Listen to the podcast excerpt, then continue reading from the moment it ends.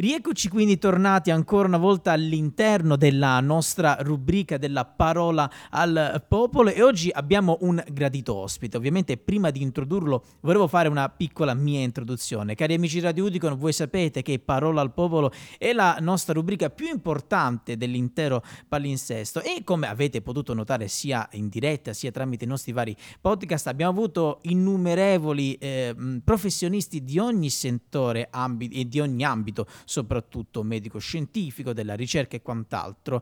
Quest'oggi abbiamo il piacere di avere ancora una volta un nuovo ospite, un nuovo gradito ospite, un nuovo gradito ospite professionista, soprattutto del settore della psicologia. Parliamo del dottor Samuele Russo, che è uno psicologo e terapeuta EMDR, dottorando di ricerca presso il Dipartimento di Psicologia dell'Università La Sapienza di Roma. E allora buongiorno signor eh, dottor Russo, anzi, anzi, grazie per aver accettato l'intervista qui ai microfoni di Radio Udicon. Eh, buongiorno, grazie a lei, grazie agli ascoltatori ci mancherebbe.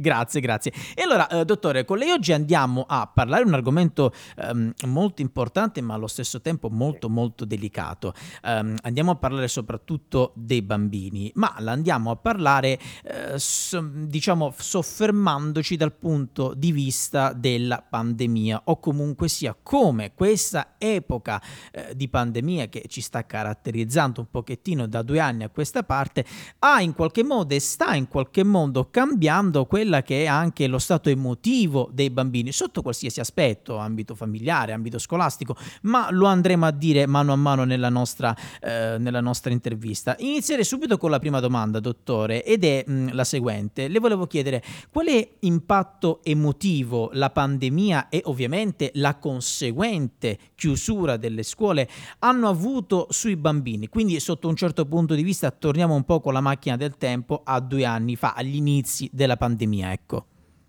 Beh, intanto mm, grazie per questa domanda che trovo molto interessante, soprattutto in questo momento molto critico che stiamo tutti vivendo, perché appunto, mm, al contrario di quanto si possa pensare, è, è più il post che poi, eh, non solo è durante la pandemia, ma anche il post che sta iniziando già um, a dare eh, una serie di conseguenze che sono man mano sempre più evidenti possiamo dire intanto che la pandemia può essere considerata come un vero trauma collettivo che ha toccato tutti, ha toccato medici, ha toccato famiglie, ha toccato eh, professionisti di ogni settore, lavoratori eh, e di conseguenza anche bambini che, come dire, non, non sono ovviamente eh, indifferenti da, dalla loro famiglia e da tutto quello che ruota attorno a loro.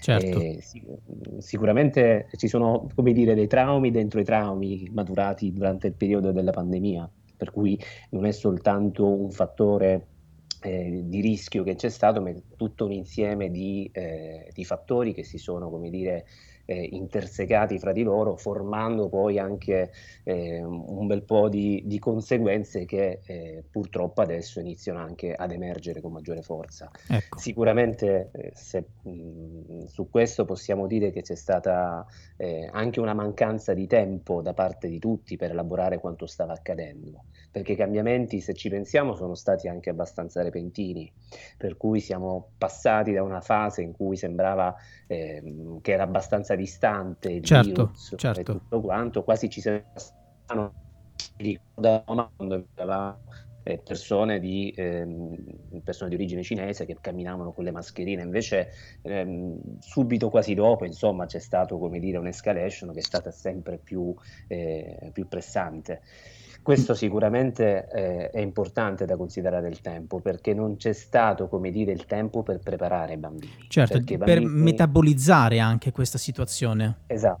Esattamente, metabolizzare, preparare i bambini eh, nel senso di ehm, aiutarli a comprendere, accompagnarli in qualcosa che stava per accadere. Invece è stato proprio quasi tutto, come dire, ehm, subito, no? dalla chiusura delle scuole al lockdown è tutto quello che poi è piombato addosso. Certo. E chiaramente il bambino si pone delle domande su quello che sta succedendo e ehm, quando diventa difficile, quando anche un genitore si trova in difficoltà in quel momento e non può fungere da base sicura per il bambino, per cui inizia anche lì a diventare complicato per il genitore cercare lui stesso di capire che sta succedendo e a sua volta rassicurare il bambino.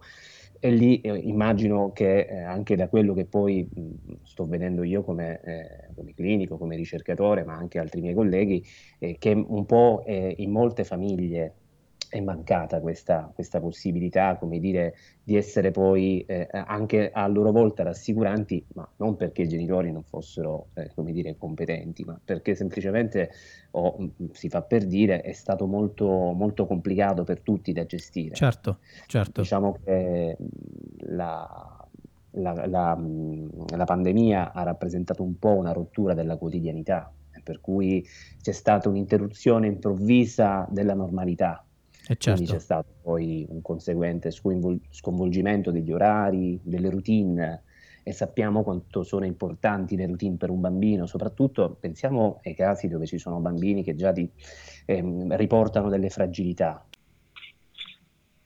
Consideriamo anche uno sconvolgimento degli orari e delle routine, per cui molti bambini che erano abituati ad avere una certa uh, quotidianità è stato chiaramente anche questo abbastanza eh, scom- eh, diciamo, ehm, ha subito delle modifiche importanti. Eh certo. Per cui eh, pensiamo anche a laddove ci sono delle fragilità, bambini che magari hanno ehm, problemi per cui si richiede una maggiore attenzione alla, alla strutturazione della giornata, eh, per cui chiaramente si, ci si è ritrovati in una situazione completamente eh, diversa dalla, certo. dalla normalità. Certo, Poi certo. mettiamo anche il fatto delle, eh, quando si è ripreso, no? si è tornata a scuola, anche lì la riapertura non è stata una, una, normale riapertura delle scuole per cui tutto continuava come se niente fosse, ma eh, anche lì le continue quarantene, gli isolamenti, eh, proprio quando si pensava di tornare alla normalità, per non parlare poi anche del distanziamento sociale, per cui i bambini che dovevano stare a scuola giustamente con le mascherine, con il, con il distanziamento, questo ha creato diciamo, non, pochi, eh, non, poche difficoltà poi anche nella, eh, nella socializzazione dei bambini. Certo. Eh, poi un altro aspetto importante, per esempio, è relativo anche alla chiusura dei negozi, delle scuole, delle palestre, dei centri di aggregazione, per cui anche questo ha comportato a sua volta una, mh, uno sconvolgimento della quotidianità, per cui ci sono state anche meno occasioni di relazionarsi con il gruppo dei pari, ehm, di poter frequentare magari anche quelle figure di riferimento che possono essere l'allenatore piuttosto che l'insegnante, che sebbene poi si sono, si sono come dire, riorganizzate, le DAB si sono riorganizzate, perfino le palestre online no? da casa. Certo, certo una, una differenza eh, abissale rispetto a prima, soprattutto per bambini piccoli. Certo. che eh, in quel momento stavano attraversando poi una, una, situazione come dire, di crescita in una fase di sviluppo. Pensiamo che ne so, ai bambini che fanno il cambio dalla, dall'asilo alla scuola elementare, io mi ritrovo con tantissimi bambini tantissimi pazienti eh, che sono dei pazientini che hanno proprio questa mancanza di eh, di capacità anche a livello di apprendimento, ma non perché hanno loro problemi, ma perché in un momento così critico non hanno potuto completare quella fase importante che garantisce, si, come dire, si, ehm, diciamo un po' si prefigge di avere l'obiettivo di essere un fattore protettivo e quindi cerca di garantire il passaggio dalla scuola dell'infanzia alla scuola eh, primaria per dire, per cui si sono ritrovati catapultati alla scuola primaria senza aver potuto consolidare quelle conoscenze, nonostante gli insegnanti ovviamente hanno fatto di tutto per, per poterli seguire eh, quindi insomma è uno sforzo da parte di tutti che comunque purtroppo per la gravità della situazione sicuramente non è bastato.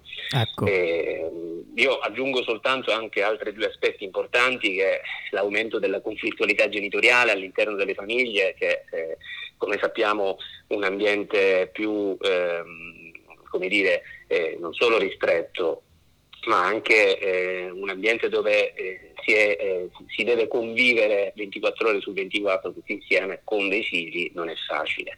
È chiaro poi da famiglia a famiglia ci sono delle differenze importanti, però le, le assicuro che eh, nella mia esperienza clinica e anche quella di molti altri colleghi stiamo riscontrando moltissimo questa eh, come dire, questa situazione di tensione che in modo quasi fisiologico aumenta all'interno di un sistema dove i membri sono come dire quasi eh, costretti se vogliamo a vivere all'interno 24 ore su 24 con tutte magari le, le conseguenze che ciò comporta. No? Certo, eh, certo. E, e, e, in ultimo, se posso aggiungere, anche ehm, eh, il, il, fattore non indifferente, che secondo me, secondo me è quello poi anche più, ehm, come dire, un po' periglioso, che riguarda i lutti, soprattutto i lutti non elaborati, perché eh, eh tutto questo mh, mm, mm, è, è ormai come dire, un'opinione diffusa, eh, quella che eh, ci sono tantissime famiglie che non hanno avuto la possibilità di luggere no? proprio dal, certo, latino, piangere certo. i loro cari eh, e neanche preparare i bambini ad esempio alla perdita di un nonno piuttosto che un altro parente.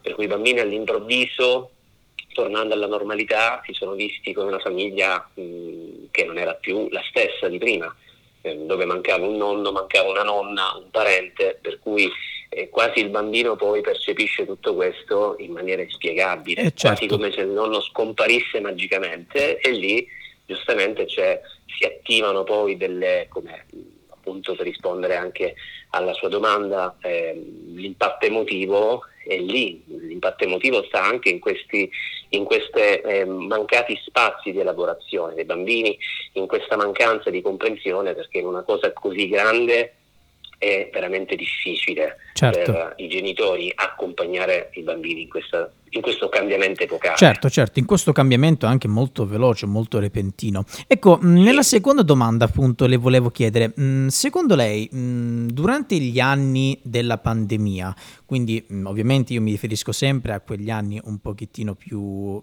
più clou, diciamo, di, della pandemia, c'è stato un incremento dei disturbi e magari se c'è stato, vorrei sapere anche in quale ambito soprattutto. Ma, eh, guardi, diciamo che eh, se c'è stato le rispondo subito di sì, assolutamente, purtroppo sì, c'è stato. Eh, come dicevamo, eh, la gravità della situazione eh, soprattutto non poteva che eh, essere conseguenza poi di quello che adesso vediamo. Infatti io più che durante gli anni direi nel post pandemia, perché se è vero che c'è stata una fase diciamo acuta in cui abbiamo affrontato emergenze in cui di fatto cercavamo ehm, a, di, affrontar, di, affrontarla al meglio possibile, sia individualmente sia a livello ovviamente eh, dei governi dei vari paesi, però eh, è chiaro che diciamo, l'impatto maggiore è quello che stiamo vivendo adesso, perché il tempo poi che il nostro cervello no? elabora, eh certo, certo. Si, si, si, dire, si riassesta su alcune situazioni che non sono più come prima. Eh, anche se c'è da dire, voglio come dire, spezzare una lancia a favore eh, della, del modo in cui la mente quasi si autocura su questo, molte abitudini poi in qualche modo eh, col tempo possono anche ritornare, come dire, in una fase eh, quasi fisiologica, per dire, nel senso che possono, ehm, si può, eh, diciamo, eh, in alcuni casi eh, resettare, nel senso che poi alcune cose in qualche modo il nostro cervello le elabora comunque, in altri casi invece purtroppo i traumi rimangono e rimangono bloccati. Allora, quelli che possono essere eh, i disturbi in cui c'è stato un grande incremento sono quelli esternalizzanti relativi all'aggressività, alla rabbia inespressa ehm, e quelli eh, internalizzanti relativi appunto a comportamenti di tipo eh, autolesionistico piuttosto che ehm, ritiro sociale, depressione. È chiaro che non, c'è, diciamo, eh, come dire, ehm, una linea netta che separa le due, le due, situazioni, a volte sono presenti entrambe e poi c'è una grande sfumatura, per cui non è detto che un bambino che possa essere eh, nervoso, possiamo dire così, che possa essere agitato, se vogliamo usare un termine certo. un po' più comprensibile anche dai bambini stessi, ehm, non è detto che poi questo dire, diventi per forza un disturbo psichiatrico, una patologia o qualcosa eh, de- a cui prestare eccessiva attenzione. Però è chiaro, magari poi nel, nel, dirò meglio eh, dopo, ma eh, è chiaro che mh, è importante comunque non trascurare questi segnali. Ecco, ecco. Infatti, ne parleremo, infatti ne parleremo nelle prossime, sì. diciamo, nelle prossime domande che le, che le farò. Sì. Insomma. Posso aggiungere eh, soltanto che comunque c'è un aumento a dismisura delle richieste di aiuto, questo assolutamente constatato da non solo eh, dai colleghi con cui ci confrontiamo in continuazione, ma anche eh, da, insomma, eh, eh, dalla, dalle fonti statistiche che portano, riportano i dati. Eh, le dico soltanto che sono partiti già tanti, eh, sono stati stanziati diversi fondi, noi sappiamo per esempio il bonus eh, psicologo che ha stanziato all'inizio 10 milioni, adesso se non erro dovrebbero essere 25 milioni ehm, le, perché le richieste superavano di gran lunga i fondi ecco. disponibili. Eh, ehm, Questo già ci fa per... capire anche un pochettino la situazione addirittura. Eh. Eh, sì, ma eh, guardi, io le dirò di più perché la, la, situazione, come dire, questi fondi coprono ma soltanto parzialmente. Si deve immaginare che noi nella regione Lazio in questo momento sappiamo, com- come psicologi, che è stato avviato un progetto che si chiama Aiutamente Giovani, dai 6 ai 21 anni credo sia l'accesso, sono stati stanziati circa 11 milioni di euro Ecco. E, mh, sappiamo che già sono state fatte tantissime domande eh, e molti, per esempio, anche dei pazienti che io stesso seguo, sono ancora in attesa di risposta perché le domande sono talmente, gran, talmente tante che veramente ehm, gestirle tutte in tempo è, è, complicato, per cui per farle capire quanto eh, sta diventando ehm, eh, importante il, eh, la richiesta di aiuto. Però eh, io devo dire una cosa e non è solo una mia opinione, chiaramente anche eh, un po' eh, quello che eh, ultimamente anche il, l'ordine degli psicologi si sta molto eh, battendo su questo, perché queste misure sicuramente è un importante riconoscimento al valore della, della psicologia, della funzione di prevenzione e anche di trattamento. Però è chiaro che eh, serve comunque eh, che la figura dello psicologo sia prevista in modo stabile e strutturato all'interno del Servizio Sanitario Nazionale e che tutti i cittadini possano avere accesso e diritto sia alla psicoterapia sia a percorsi di consulenza psicologica. E, ehm, questo sicuramente comunque ehm, lo stanziamento di questi fondi è già um, un importante inizio e un importante passo, speriamo che eh, si possa concretizzare anche una successiva stabilizzazione degli psicologi eh, non solo dentro il Servizio Sanitario Nazionale ma anche per esempio dentro le scuole dove lì chiaramente si eh, dire, intercetta una parte molto importante della domanda che se non, la, non elaborata adeguatamente spesso viene vissuta l'invio fatto dal, dall'insegnante per quanto possa essere importante e prezioso ovviamente potrebbe spesso essere vissuto dai genitori in modo difensivo ehm, come se un po' lì ci fosse una delega, no? il genitore intende come quasi che l'insegnante volesse fare una delega rispetto al problema. Certo, certo. L'insegnante si muove come dire, con tutte le buone intenzioni del mondo, però una cosa così delicata, il genitore, senza farla apposta ovviamente,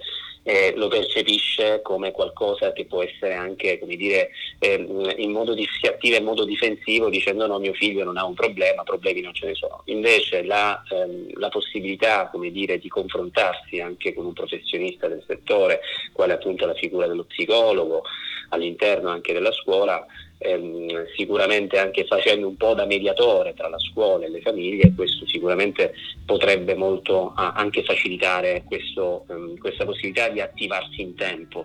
Poi certo. sta tutto lì della prevenzione, dell'intervento precoce. Certo, certo, come in tutte le cose comunque sia. Ecco, mm, a tal proposito le volevo chiedere mm, le ripercussioni di quel periodo, quindi parliamo sempre del periodo clou della pandemia, um, possono in qualche modo influire anche sul futuro del bambino, ad esempio per quanto magari concerne il modo di relazionarsi con i propri coetanei?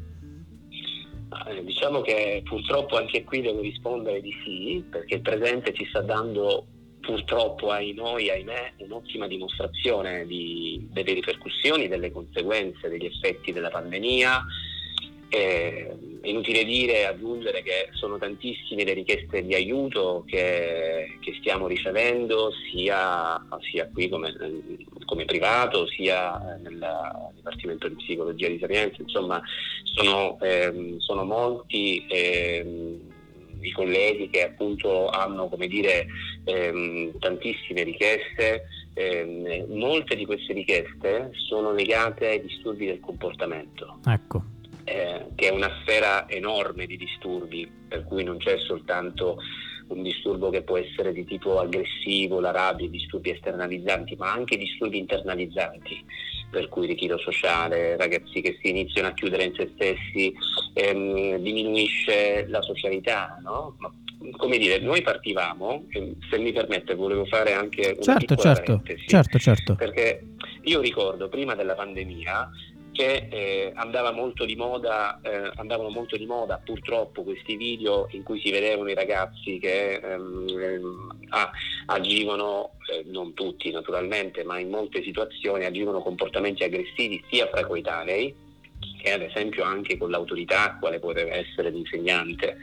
E anche poi un po' ehm, come dire altre situazioni che si vedevano mh, mm, si dava molto risalto a come questi ragazzi anche se stavano in gruppo ognuno era isolato col proprio tablet col proprio smartphone per ecco. cui come dire già noi partivamo da una situazione critica se mi permette perché questa è una era una situazione, come dire, eh, che ha aggiunto, eh, io sono siciliano di origine, si dice in Sicilia ha aggiunto il carico, no? Esatto. Come dire, ha, messo, ha, buttato proprio il carico pesante a una situazione già devastante, ecco. già che, o, o comunque, oddio, diciamo, più che devastante, diciamo una situazione che era critica sicuramente. Ecco, infatti le volevo dire proprio perché era proprio la domanda seguente, proprio riguardo a questo aspetto soprattutto anche dei dispositivi elettronici, anche in campo eh, social network e cose varie. Sotto l'aspetto proprio dei social network, pensa che ehm, questi ultimi abbiano giocato un ruolo negativo? Quale dovrebbe essere secondo lei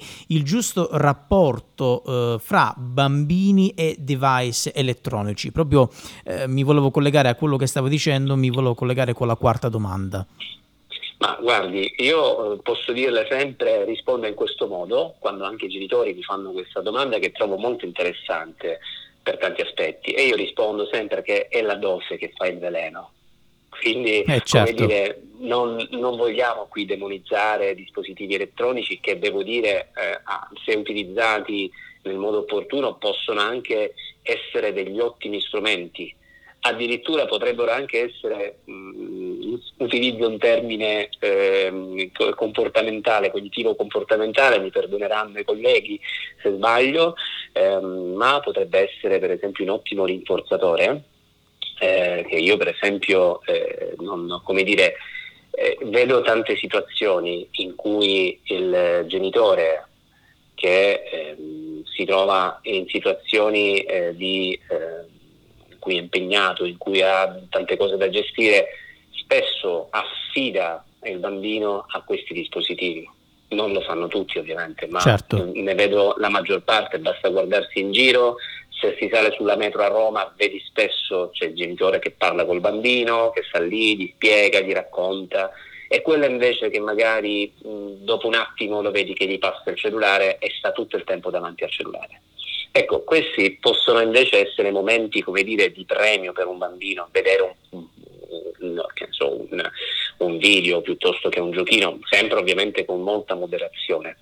Ma è chiaro che la pandemia ha aumentato tantissimo l'uso dei dispositivi, poi al di là dell'uso che se ne possa fare, sicuramente ha giocato anche il fatto che c'è stato un meno controllo da parte dei genitori in situazioni che, come dire, eh, non per giustificare i genitori, ma io sempre dico di assoluta anormalità, per cui in quelle situazioni diventa molto difficile poi garantire una routine, delle regole e si fa molta più fatica da parte dei genitori a fare, um, come dire, ad avere il controllo su queste situazioni. Però questo chiaramente deve essere poi, deve rientrare il prima possibile perché se si persiste in questa modalità diventa come dire, una situazione potenzialmente a rischio certo. anche per uh, il maggiore accesso ai dispositivi e un utilizzo smodato che a volte ehm, avviene anche fuori dal controllo parentale e poi con le conseguenze che possono avere anche sugli accessi come dire, che questi ragazzini, questi bambini possono avere ehm, in aree del web che sicuramente non sono adatte a loro. Ecco, ma quindi rimanendo sempre in ambito eh, delle famiglie, ecco, questa era eh, l'ultima domanda che vorrei sì. porle. Molte famiglie stanno già riscontrando parecchie difficoltà nella gestione dei figli. Mm, secondo lei, quale tipo di intervento sarebbe possibile attuare in queste situazioni? Ah, guardi, gli interventi possono essere di diverso tipo a seconda della severità della situazione. Bene. Non bisogna, come dire, allarmarsi al, alle prime avvisaglie, no? Perché poi ci sono magari quei genitori che vengono qui in studio e mi dicono e mi raccontano di situazioni che sono abbastanza, diciamo, parte normale delle tappe dello sviluppo, per cui là si fa una consulenza e li si rimanda a casa, chiaramente. Certo. Ma possono esserci situazioni dove ehm, invece è importante valutare quello che è il contesto in cui è avvenuto eh, il tutto, perché possono essere presenti dei fattori di rischio che sono associati alla condizione del minore Ricordiamo che i fattori di rischio sono ovviamente tutti quegli elementi, situazioni, condizioni e comportamenti che sono associati ad un'elevata probabilità di insorgenza o maggiore severità e durata più lunga di un esito patologico maladattivo. Per cui possono esserci dei fattori predisponenti che sono ovviamente possono essere di tipo genetico oppure collegati alla storia passata del, della famiglia e fattori precipitanti che sono invece quelli che hanno a che fare col contesto e dipende dal, dalla situazione in cui il bambino eh, vive. Sicuramente è da mh, mm, molto attenzionare sono le condizioni di fragilità psicosociale, per cui condizioni di fragilità psicologica inerente al bambino e anche a, mh, mm, alla, alla sua predisposizione, se vogliamo, anche temperamentale e alla sua condizione sociale, i fattori sociali che riguardano appunto la famiglia, il contesto in cui il bambino si muove e agisce. Certo. Ovviamente io dico sempre, non allarmiamoci, ok, però è anche vero che non, non perché poi c'è l'altro estremo, quelli che poi, mh, come dire, senza cattive intenzioni dei genitori che per esempio a volte tendono a sottovalutare i prodromi di un disturbo che spesso poi si manifestano come difficoltà iniziali in cui sarebbe anche possibile intervenire in breve tempo e invece poi arrivano quando come dire la situazione è già esplosa. Quello certo. che noi ci stiamo accorgendo come clinici almeno mh, dal mio modesto punto di vista, anche col confronto con altri colleghi, è che ultimamente arrivano casi che non è soltanto il bambino che sta male, ma il bambino viene, porta tutta la famiglia. Eh, come dire, ehm, in scuola sistemica diciamo che il bambino costringe la famiglia a venire in terapia nel senso che il bambino si fa portavoce del malessere della famiglia e la famiglia aggiunge in terapia con i sintomi del bambino, ma quella è solo la punta dell'iceberg, perché poi c'è tutta una situazione di contesto che se andiamo poi a fare una raccolta anamnestica familiare della storia familiare, andiamo a vedere che ci sono traumi su traumi che si sono sommati e che la pandemia alla fine è stato, come dire, come dicevo prima, il carico finale. Eh no? Certo, certo. Eh, allora, io posso dire che i sintomi da non sottovalutare, secondo anche un po' tutte quelle che sono le linee guida sui traumi, sui disturbi eh, legati a esperienze traumatiche, possono essere l'ansia generalizzata, l'ansia da separazione, difficoltà nell'addormentamento, paure intense che sono invalidanti, perché una paura normale è normale, cioè se un bambino ha paura del buio a 5 anni è solo una paura, ma se un bambino di 10 anni non riesce a passare nel corridoio perché la luce è spenta e deve esserci il genitore che lo deve accompagnare da una stanza all'altra, questo ahimè, non è normale. Una, possono formarsi delle fobie specifiche, fobie scolari, attacchi di panico, ossessioni piuttosto che nuresi. Possono esserci poi anche comportamenti, come dicevo, esternalizzanti che sono dovuti agli scoppi di rabbia, disregolazione dell'umore, pianti improvvisi, ehm, disturbi psicosomatici, tantissimi, tantissimi, bambini che iniziano a manifestare tic vocalici o motori, disturbi del comportamento accompagnati da rabbia e aggressività, iperattività e impulsività. Ehm, su questo, se permette, faccio una breve parentesi. Certo molte, eh, molte a volte eh, diciamo delle diagnosi di ADHD e io mi occupo molto, mi sono occupato sempre molto di disturbo da deficit dell'attenzione e iperattività e sono veramente mh, mm, molto rare le diagnosi di. ADHD ehm, le posso dire che mh, mm, ormai adesso si sta ehm, anche il DSM-5, che è il manuale dei disturbi psichiatrici, si sta anche aggiornando su questo nella nuova edizione introducendo quello che è il disturbo traumatico dello sviluppo, una nuova eh, diagnosi per, ehm, a me non piacciono le etichette, però in qualche modo questa è una, dire, una diagnosi ombrello, se vogliamo, un'etichetta ombrello perché serve anche per ehm, far rientrare tutte quelle situazioni in cui i bambini che manifestano questa iperattività, questa disattenzione, possono spesso essere bambini che hanno subito dei traumi, e che non ha nulla a che vedere con il disturbo da deficit di attenzione per attività. Poi certamente se non si interviene, no? non si tratta il trauma, è chiaro che poi il cervello che è plastico nel bambino può subire delle modificazioni e come dire, subentrare un disturbo dell'attenzione, dell'iperattività che come dire, si cronicizza però noi cerchiamo anche lì di intervenire in tempo e capire un po' ehm, qual è la storia del bambino, della sua famiglia, quali sono le esperienze traumatiche e in tutto questo non possiamo fare altro che considerare anche quanto la pandemia ha inciso nella rottura della, eh, delle routine. Eh, quindi per concludere posso dire che eh, inquadrare bene la situazione attraverso l'aiuto di un professionista adeguatamente formato nell'area della psicologia dello sviluppo e anche nell'area della psicologia pediatrica può essere una, un importante aiuto con interventi di prevenzione secondaria che mirano a diminuire la durata, la diffusione di una condizione disfunzionale, individuandola e quindi trattandola diciamo in una fase precoce attraverso anche per esempio un percorso di consulenza, per cui non per forza si va in, in, da uno psicologo con l'intenzione già di avviare un percorso, basta a volte anche intanto capire la situazione, certo, certo. dare una restituzione alla famiglia sul quadro all'interno del quale si stanno ehm, come dire, consolidando purtroppo ehm, i disturbi che, o diciamo chiamiamole per adesso difficoltà che iniziano a manifestarsi nel bambino e che potrebbero eventualmente poi diventare dei disturbi. Bene.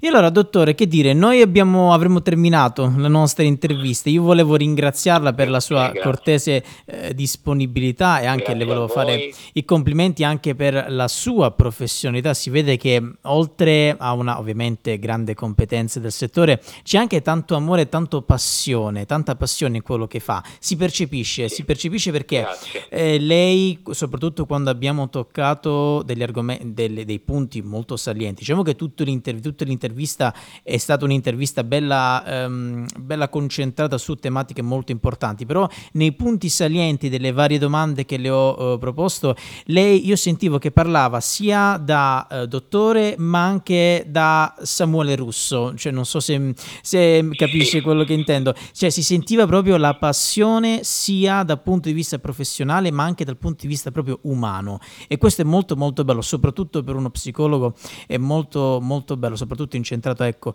su questo argomento. Quindi vole- la volevo sia ringraziare per essere intervenuto ai microfoni e sia anche i complimenti da parte nostra e da parte ovviamente a tutta la redazione di Radio Udicon. Grazie, grazie tantissimo. Eh, insomma, eh, complimenti anche a voi che fate questo, ehm, che date queste informazioni che eh, reputo molto importanti per la collettività Grazie. Io penso che questo sia uno veramente dei più in questo momento delicati da affrontare. Certo, certo. Assolutamente. Grazie. Grazie. dottore. E allora quindi io vi ricordo, cari amici Radio Udicon, che l'intervista al nostro dottor Samuele Russo sarà disponibile in formato podcast su due piattaforme, sia sul nostro sito ufficiale www.radioudicon.org nella sezione Parola al Popolo, oppure anche tramite la nostra piattaforma di Spotify, cercando sempre la nostra rubrica Parola al Popolo. E allora quindi ringraziamo ancora una volta il nostro dottor Samuele Russo, ricordiamo ricordiamolo, psicologo e terapeuta EMDR, dottorando di ricerca presso il Dipartimento di Psicologia dell'Università La Sapienza di Roma. Grazie tante, dottore. E per coloro i quali ci stanno seguendo in diretta sul sito radioudicon.org, noi proseguiamo la nostra mattinata con il resto della nostra programmazione.